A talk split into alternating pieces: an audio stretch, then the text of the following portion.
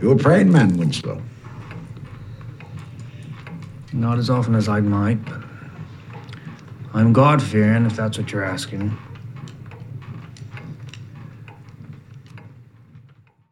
If we ask people of faith about their faith,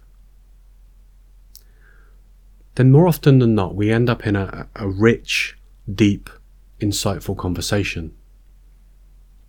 If we ask people of faith about their prayer life, then it's not uncommon that we'll get the sort of response like we just had in the film a kind of not as often as I might, not as much as I'd like, not as often as I think I should.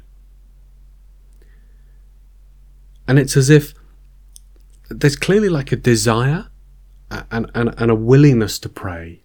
But it's as if, as that desire and that willingness come up, it's like this reluctance or this hesitation immediately come in over the top and, and stifle it. And sometimes, you know, kill it dead. And talking to people, that sense of, of stifled desire to pray is something that, that's not just in the moment, that that can go on for like months or even in some people's cases like years. Now, if, if, if these observations in any way describe you, then, you know, firstly, you know, please don't be alarmed, don't be troubled. You, you know, you're very much not alone. In fact, um, I even, when even I ask members of the clergy, um, and, and you could argue that's their job, when I ask members of the clergy about their prayer life, I'll often get the same kind of response, a sort of not as often as I might, not as much as I'd like, not as often as I think I should. And obviously, with this, we're not talking about the sort of regular routine prayers, the weekly prayers, the prayers of like ceremonies or, or, or rituals.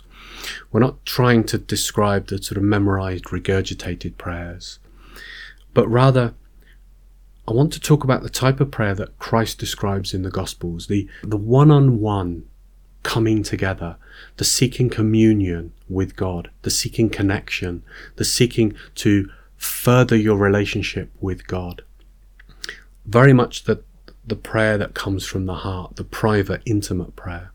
As Christ said in the Gospels, you know, when you pray, go into your room and close the door and pray to your Father who is unseen. And that word, you know, go into your room is also translated go into your closet. And it's the, in the Greek, the word is tamion. And it could just as easily be translated as inner chamber or secret chamber. Now hold on to that phrase for a moment because we're going to come back to that phrase in a bit. And I actually believe that, that a little bit prior to Christ's day, that, that word could also be translated as like treasury, like stronghold. And so the sense is that you're going into this, this inner chamber where there's nobody can look in and you can't be seen from the outside. It's very much a, um, you know, you wouldn't be doing it for show because nobody could see. It's very much a private, personal, intimate prayer. And so, what I, what I want to do with this series of films is I want to look at that reluctance and that hesitation that in some people seems to even manifest as a, as a kind of shyness. And I've definitely heard people describe it as almost a shame, like they, they feel a sense of shame. And what we're going to do is we're going to use often unregarded parts of scripture to overcome that reluctance, overcome that hesitation that will profoundly help us get back into prayer. That take that reluctance and pray nonetheless. That takes that hesitation and prays in spite of it.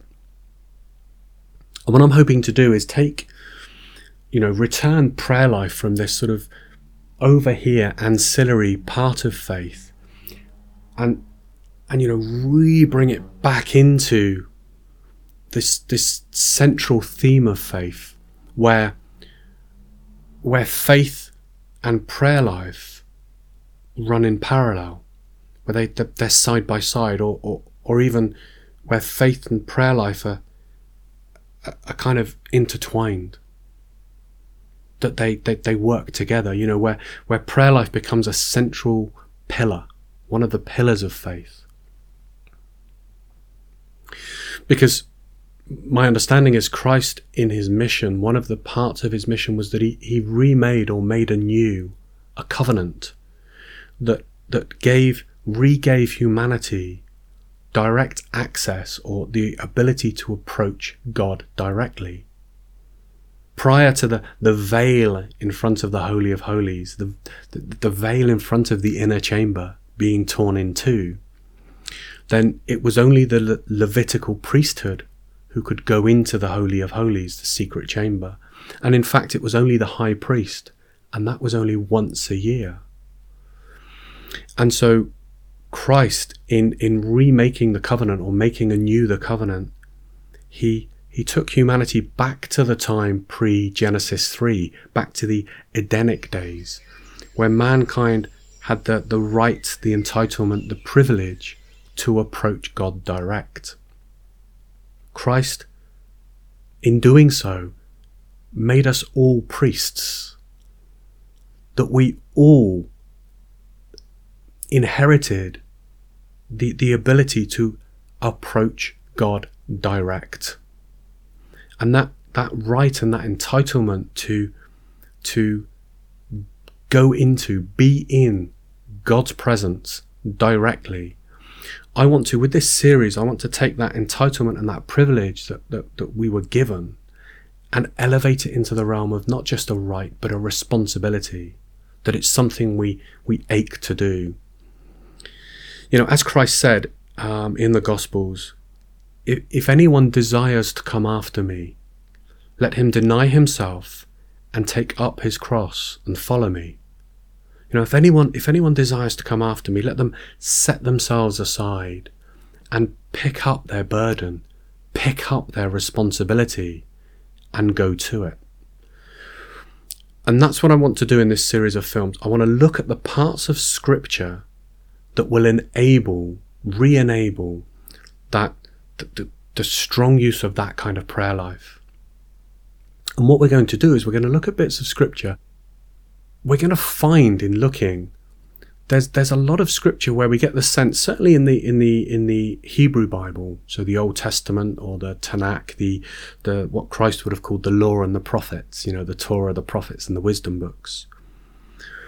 What we'll see in that is that is that there seems to be this pattern that that actually God throughout the Old Testament throughout the Hebrew Bible is imploring us to pray is imploring us back into his presence. There's, it's like there's a yearning running through the narrative, the stories. There's this yearning from God that, that God, God wants us back. The whole of that testament, that whole of that covenant seems to be God wants us back. And that's what we're going to explore in how to, to, to get back into that with prayer, using prayer. Now, before we go and find the bits of scripture we're going to use, I want to first put this in some, some very important context. Christ, in the Gospels, is recorded that he, he talks about prayer a lot. But actually, one of the clues, I think, one of the clues to, to the way that we can apply prayer is actually given to us from the apostles. And so the first place we're going to look is Luke 11. Now, I, think most people are going to go, well, Luke 11, I'm going, like, hang on a minute, that's the Lord's Prayer. The beginning of Luke 11 is, is, is, is one of the places we find the Lord's Prayer. And, you know, we said that we weren't going to talk about the, the memorized routine prayers, the weekly passages of, of prayer of Scripture. And it's estimated that 2 billion people worldwide have memorized that one piece of Scripture, that it's the most memorable, memorized piece of Scripture in, in humanity. But I don't want to look at the Lord's Prayer. I want to look just before it. There's there's one verse, one line just before it. It's so easy to overlook. It's so easy to skip over. And it's Luke 11:1. 1. It's the verse immediately before the Lord's Prayer. And my understanding is that that Christ and the apostles are that they're away from the multitudes. They're, they're sort of off on their own. And Christ in this moment, he, he's away from the apostles. So he's off by himself praying. And when he finishes, the apostles pro- approach him and they say, you know, Rabbi, Master, Teacher, Lord, teach us to pray. And that that that that's so easy. That verse is so easy to overlook because it takes us into the Lord's Prayer. But I want to pause at that moment. And firstly, look at it from, from their point of view. These are these are what we know is these are first century Jews. These are Hebrews. These are these are people of the tribes of Israel. And let's assume for a moment that these the, the apostles were relatively decent, relatively law abiding, rel- relatively conscientious, relatively traditional Jews. Now, maybe that's a bit of a leap of faith, and we know that, that one certainly wasn't in the end. Um, so it's hard to say whether they were, were good Jewish men. Um, except we know of one who was. Uh, Christ himself said of Nathanael in the first chapter of John, Here is a true Israelite. You will find in him nothing false, or you will find no deceit in him. And so Nathanael, by Christ's own words, was a true Israelite. So if that's the case, let's assume that the apostles were somewhere on that scale as well. Well, what that means is that that that they grew up in a culture of prayer. A true Israelite, which Nathaniel was by Jesus' own words, he would have said the Shema twice a day at least. Shema Yisrael Adonai Eloheinu Adonai Echad. Hear, O Israel, the Lord is our God, the Lord is one. Maybe three times a day. Um, they had seven festivals a year. Some of them people would have walked hundreds of miles to attend, some of them lasted a week. They were prayer rich festivals. The average the average Israelite couldn't couldn't drink a cup of wine without first saying a prayer. You know, blessings be to the Lord our God, King of the universe, who brings forth the fruit of the vine. Deuteronomy tells us in Deuteronomy, I think six, Moses is is is is about to the, the, the Israelites are about to go into the promised land. Moses isn't going with them. He's got to go up on a hill and, and, and die. Deuteronomy is his last sort of speech. He's been with them for, for decades, for generations in the wilderness, trying to beseech them and implore them back into God's presence. And his last message, the beginning of Deuteronomy 6, is the beginning of the Shema. Shema Israel Adonai Eloheinu Adonai Echad. And, and it goes on to say, you know, um, think of these things when you wake up in the morning. Think of these things as the last thing you think of when you go to sleep, when you walk along the road to go to work, when you come back, when you sit with your family uh, for an evening meal. Talk about these things. Impress them on your children. Write them on your hands and your forehead. You know, put them on the doorposts of your homes and on the gates of your houses. So that these these these Jewish men, they grew up in a culture of prayer. Their upbringing was based on prayer. Their history was prayer centric. They just grew up in this environment of prayer. And yet here they are. They've got Jesus alone. They've got this opportunity to ask him something important, something private. And they ask him, Rabbi, teach us to pray. But they knew about prayer. And also, you know, if you think about it, this this passage in Luke comes somewhere around the middle, the middle towards the second half of of, of the gospel, Jesus' mission. In Mark, it's recorded as it's much more towards the end of the mission.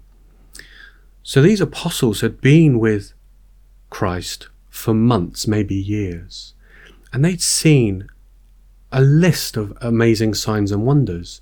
That you know, they'd seen Jesus do great miracles. They'd seen him uh, heal the sick and the blind. They'd seen him cast out demons. They'd seen him cleanse lepers. They'd seen him pick arguments with the Pharisees and the teachers of the law and, and, and silence the Pharisees and the teachers of the law. They'd seen him preach fantastic sermons that, that, that we still talk about today. Um, they'd even once seen him, as far as I know, once forgive somebody. Well, as a first century Jew, the only entity that could forgive sins was God. And so they'd seen astonishing signs and wonders. And so they've got they've got Jesus alone. The multitudes are away. Jesus has just finished praying, and they can go and ask him. Why didn't they ask him, Rabbi, teach us to heal, teach us to cast out demons, teach us to cleanse lepers, teach us to win arguments with Pharisees. Teach us to preach like you preach. Teach us to feed our families, let alone the 5,000. And they've got this opportunity to ask him something.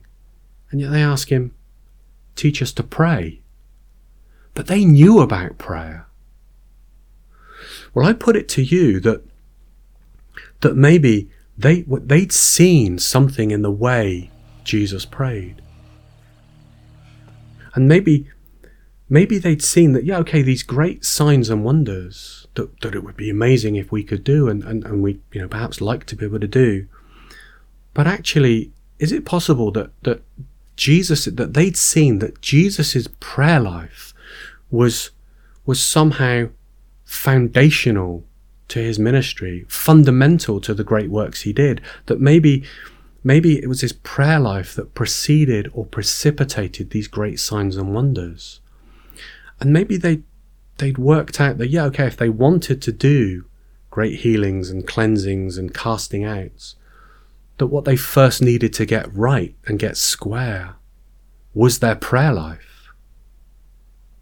And so when they've got this opportunity to ask Jesus for anything, seemingly, they ask him for the thing they know is, is fundamental or foundational to all the other great signs and wonders. Rabbi, teach us to pray. And that's what we're going to focus on in this series of films. Is, is coming back into that kind of power of prayer. And like Jesus, we're going to depend heavily on Scripture. Throughout Scripture, God makes a lot of promises. And in fact, um, you know, the, the word testament, I think, is relatively synonymous with the word covenant. That if we look at the sort of, you know, the Hebrew Bible, the Old Testament, from a certain point of view, you're, you're looking at a legal document. It's full of promises and covenants. And so th- those promises, we know the big promises, if you like, the promises to Abraham, the promises to Moses, Noah, the promises to David and Solomon.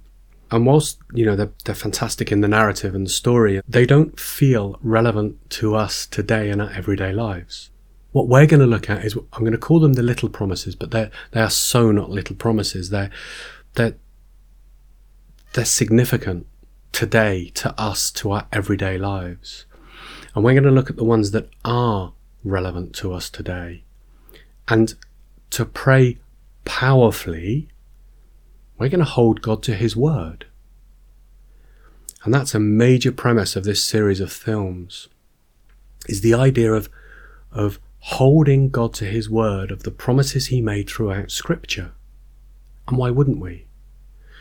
An example would be if, if, if any of you are like you know guardians or you look after anybody or you maybe you have children and um, you might say to the, the, person you look after you know if you um, if you tidy your room or if you get a good mark in the in the in the music exam or the dance exam um, I'll I'll buy you an ice cream and we say that kind of thing. And then a bunch of weeks later go by you know go by and we're at the beach. And uh, you know our child or our, the person we're looking after comes up and says hey mum dad can i have an ice cream? And you're like oh come on you know like i've taken a day off work. We've driven 100 a couple of hundred miles to be a couple of hours to be here um, we've packed a picnic i've got the inflatable dinghy we're going to go swimming in a bit and now you want an ice cream and you're like well, well hang on a minute you, you know um, you said if i get a good mark in the in the exam you'll buy me an ice cream and you go you're absolutely right. I'm so sorry. Yes, I did say that. And come on, let's go and get you the biggest ice cream. Yep, you're absolutely right. I do apologize. Well, that's scriptural. You know, um, Christ said in the Gospels, "Who of you, if your if your son asked for a, a loaf, would give him a stone, or if he asked for um, a serpent, would give him no? If he asked for a fish, would give him a serpent." And then he says, "And how much more will your heavenly Father?" give to those who ask him. So, so the concept of holding God to his word and, and seeking out those, those promises of God, all that means is that we, all we have to do is go through scripture and seek out, hunt down those promises and then see how or if they can apply to our lives today and then hold God to his word. I want to start in, in, in Jeremiah 29 12. Now, Jeremiah 29:12, God is recorded as saying to his people through the prophet Jeremiah, then you will call on me and come and pray to me, and I will listen to you. Now I know some people are going to argue, well, hang on a minute, you know, that's that's a that was God speaking through Jeremiah to the people of Israel post exile. So that's that's ancient history. That's that that was long ago coming out of exile. And others will say, no, no, no, that's that's that's an eschatological uh, verse. It's it's like God saying when at the end times when God will will put His law in everyone's mind and write His law on on the whole of humanity's heart. Then, when you call on me and come and pray to me, I will listen to you. It's, it's, it's way off in the future. And some will say, no, it's way in the past. Well, I put it to you if God's made that promise, be it in the past or the future, you know, as Christ said, nothing is impossible for God. If God said that promise through Jeremiah, you can hold God to that in your life now. And so, what does that mean? Then you will call on me and come and pray to me. Pray like Jesus instructed us. And if you've not yet seen it, I've done a short film on how to pray in Jesus' own words. And it's six or seven minutes long. It's not, it's relatively challenging. And it's, it's how to pray as Jesus told us to pray. So have a look at that if you've not seen it. So back to Jeremiah. Then you will call on me and come and pray to me, as Jesus told us. So we can look that up. And I will listen to you. Now that word listen is the Hebrew is Shema. Well, we, we covered Shema. Shema is the Shema Yisrael Adonai Eloheinu Adonai Echad, translated "Hear, O Israel" or "Listen, Israel." And but that word Shema is a Hebrew word. It's very much like Shalom or Hineni. It's a word that is rich with meaning, cultural meaning, and it gets translated as "listen," but it means so much more than just listen. My understanding of Shema as a word is is it's it's a responsive listening. It's a listen and act. And and do what you're listening to, respond, act on what you're listening to, on what you're hearing. I think it's partly why you hear Jesus in the Gospels is recorded as saying, you know, let he who has ears to hear, let him hear. It's like it's like listen and respond. And the word Shema is listen and respond. It's responsive. And so now you've got a passage that says, When you call on me and come and pray to me, I will listen and respond to you. It's almost like the word listen has I will in it. Listen and I will. And so what that verse says to us is, is when we pray, you know, it's almost like we can say, you know, Father, you said through the prophet Jeremiah, you said, if I call on you and I come and pray to you, you will listen to me. So, Father, I'm praying to you as Jesus instructed. You know, I'm in my inner chamber. You know, I've, I've, I've, I've set the environment up and I'm praying to you. Father, I hold you to your word. Listen to me. Let's look at another verse that supports that. Isaiah, Isaiah 58 9 simply says, now this is, this is Isaiah speaking of God. Then you will call and the Lord will answer. You will cry for help, and he will say, Here I am. Now again, let's look at that word here I am. It's it's the, the Hebrew word is hineni. And so it gets translated as here I am, like kind of like present. But again, it's like Shema and Shalom. It means so much more than just here I am. It's the word where, you know, Moses um, going up the holy mountain and the voice of the Lord, Moses, Moses. And Moses responds, Hineni, Hineni, Lord, here I am. Again, it's a word, it, it, it's, it's an expression of total readiness. It's a readiness to give oneself. It's total availability. And so the word hineni is, in fact, if you've listened to the latest, the last album by Leonard Cohen, the uh, You Want It Darker, it makes an appearance in that song, actually, You Want It Darker. It's Leonard Cohen uh, says, um, Hineni, Hineni, I'm ready, my Lord. Hineni, Hineni, I'm ready, my Lord. There's kind of readiness in Hineni. if you like, um, imagine a, a general. Um, you know, you've got the frontline tent, center of operations, front line, and he, he he walks into the tent and there's all his staff and there's his sergeant major.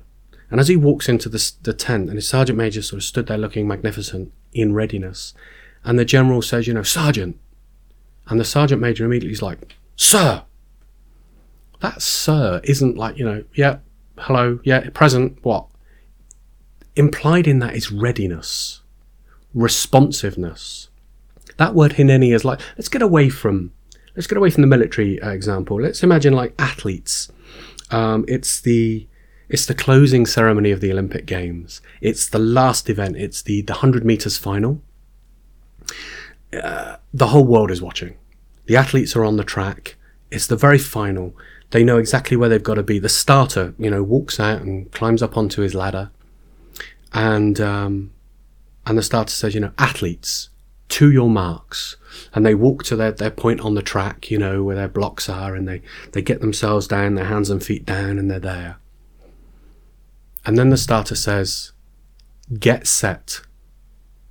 And in that moment, those athletes, they've trained all their life for this moment. Their minds and bodies are poised for this one moment. And in that moment, get set, they come up. That's readiness. Because the next thing that's going to happen is on the starter pistol, and they're gone.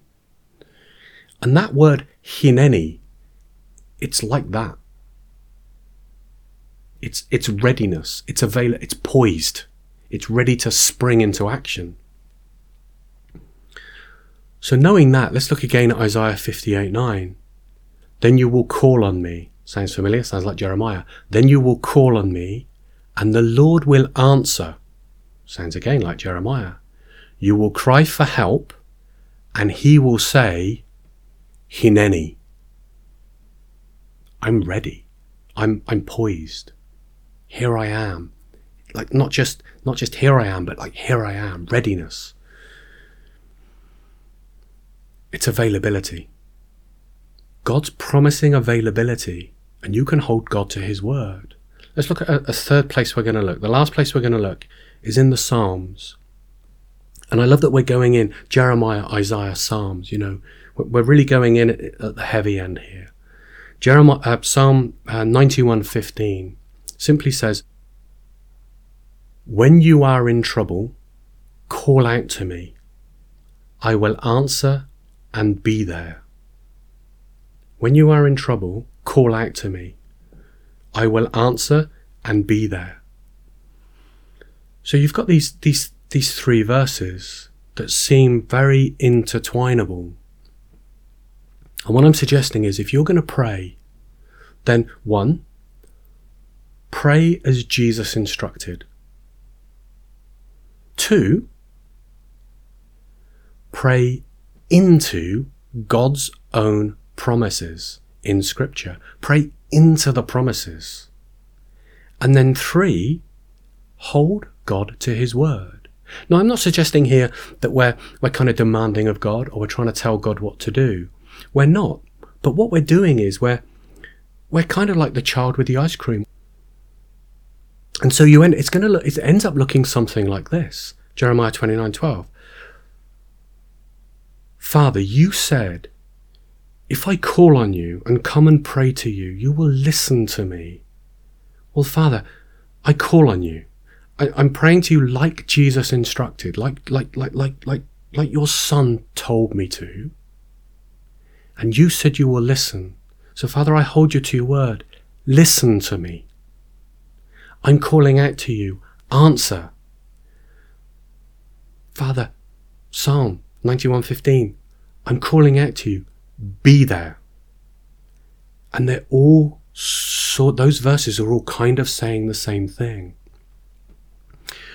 And so that's that's going to be the basis of all the rest of the film is that films is that sense that that you can ask God to listen to you. You can hold God to his word.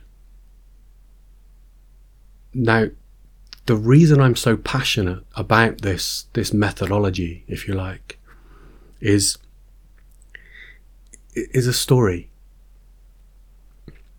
I remember years ago. I don't know if it's 10, 12 years ago, 8 years ago. I, I'm, I'm not very good at time like that. I think maybe 2010, 2012. And, you know, I was, I was in my flat. Um, the lights were off. I was, I'd lit a candle, I think. And, um, you know, I was alone. And I'd had within me this, this yearning, this, this, this seeking deeper connection, this, this, if you like, what we talked about at the beginning, this, this desire to pray. And it so often seemed to be, you know, stifled or I was hesitant or, or shy. But this, this yearning, I couldn't, I couldn't seem to get through. I could, I, you know, and, and I guess if I'm honest, in my, in my mind, in my, in my imagination, I had a sort of mentally held shopping list. I don't remember what it was um, and I don't think that's particularly relevant, but I think we all sometimes have a, a, sense of that. And sometimes we might have a sense that we should have a sense of that and we don't. So we don't know what to pray. I'm going to cover that in a later film. What to pray when you don't know what to pray. It's beautiful. But for now, we've got this mentally held shopping list.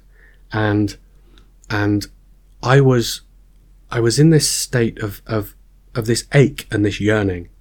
It, it was almost manifesting as a frustration and um, as I want to do, I, I kind of allowed the, the passion a little bit to bubble up. And I found myself just in this moment of frustration, suddenly kind of like blurting out, Oh, God, just listen to me. Well, as that came out, there was this, this moment of instantly, it, it was as if the very room I was in, and beyond that, the the, the, the very night sky outside, the, the, the you know the whole atmosphere, the buildings, the bricks, the furniture. It was as if all of that, as I as I said, you know, listen to me. It was as if it all turned. In this this split second, this this this revelation or moment of stark reality everything turned. And, and suddenly, in a heartbeat, I felt profoundly listened to. And, and it was a shock.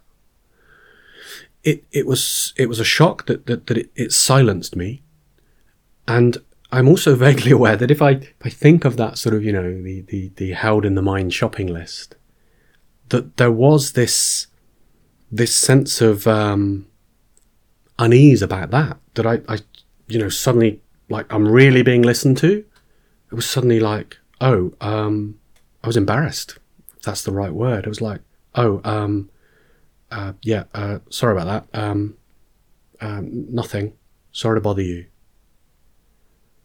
And and it was like all of any of those desires, any of those frustrations, any of those things I, I thought I was taking into that space they were gone.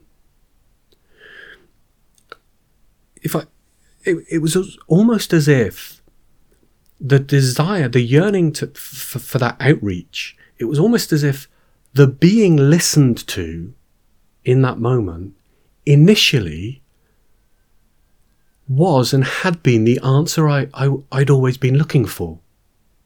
That in that moment it was all satisfied. And what I thought I'd brought was I was ashamed of it, or I was not quite the right word, but it, it was irrelevant. And that that initial sense of, of of wonder at being listened to and the silence that threw me into, that that kind of lasted for months. And it sort of lasted for years. The sense of being listened to, like every time I revisited that space, that became my my prayer. My prayer became you know, God, listen to me. And the moment I did, I'd have this sense of being listened to straight away. And that went on for a couple of years at least. And what I want to look at is what that foundation would do, what that foundation did to me. It, what that foundation, that sense of I'm really being listened to, what it changes that list into because that list becomes irrelevant.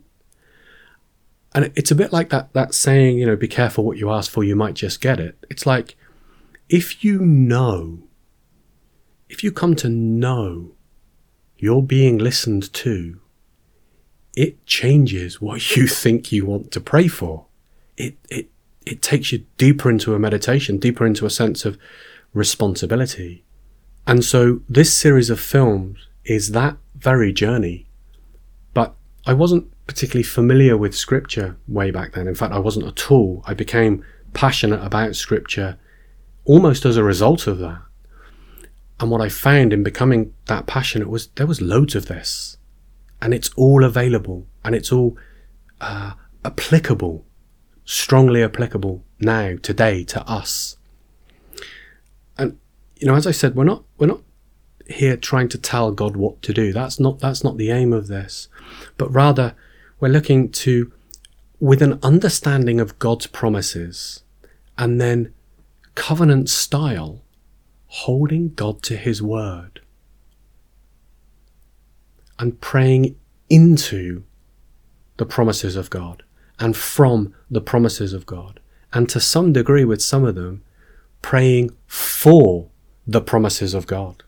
You said this, I pray for that. You're praying for the very thing God promised. And that becomes beautiful and that becomes so powerful. So the next film I'm going to do is with this with this film we've taken one precept of of, of scripture which is um, God has promised to listen and respond. We're going to take that and we're going to evolve on top of that. So we're going to take that foundation and we're going to build. And then each film is going to build on those foundations. And this one foundation of Jeremiah 29 12 is, is, is key. The next film, we're going to take two separate precepts. One is, one is scripture and verses that talk about authority, your authority, the authority that is given to us and how we can take hold of that, take custody of that and incorporate that in our prayer life and layer it on top of listen and respond. And the second one we're going to take, the second precept is tenacity. And for the next film, we're going to be, it's, I think it's mostly Christ's centric. It's Jesus' own words much of the time.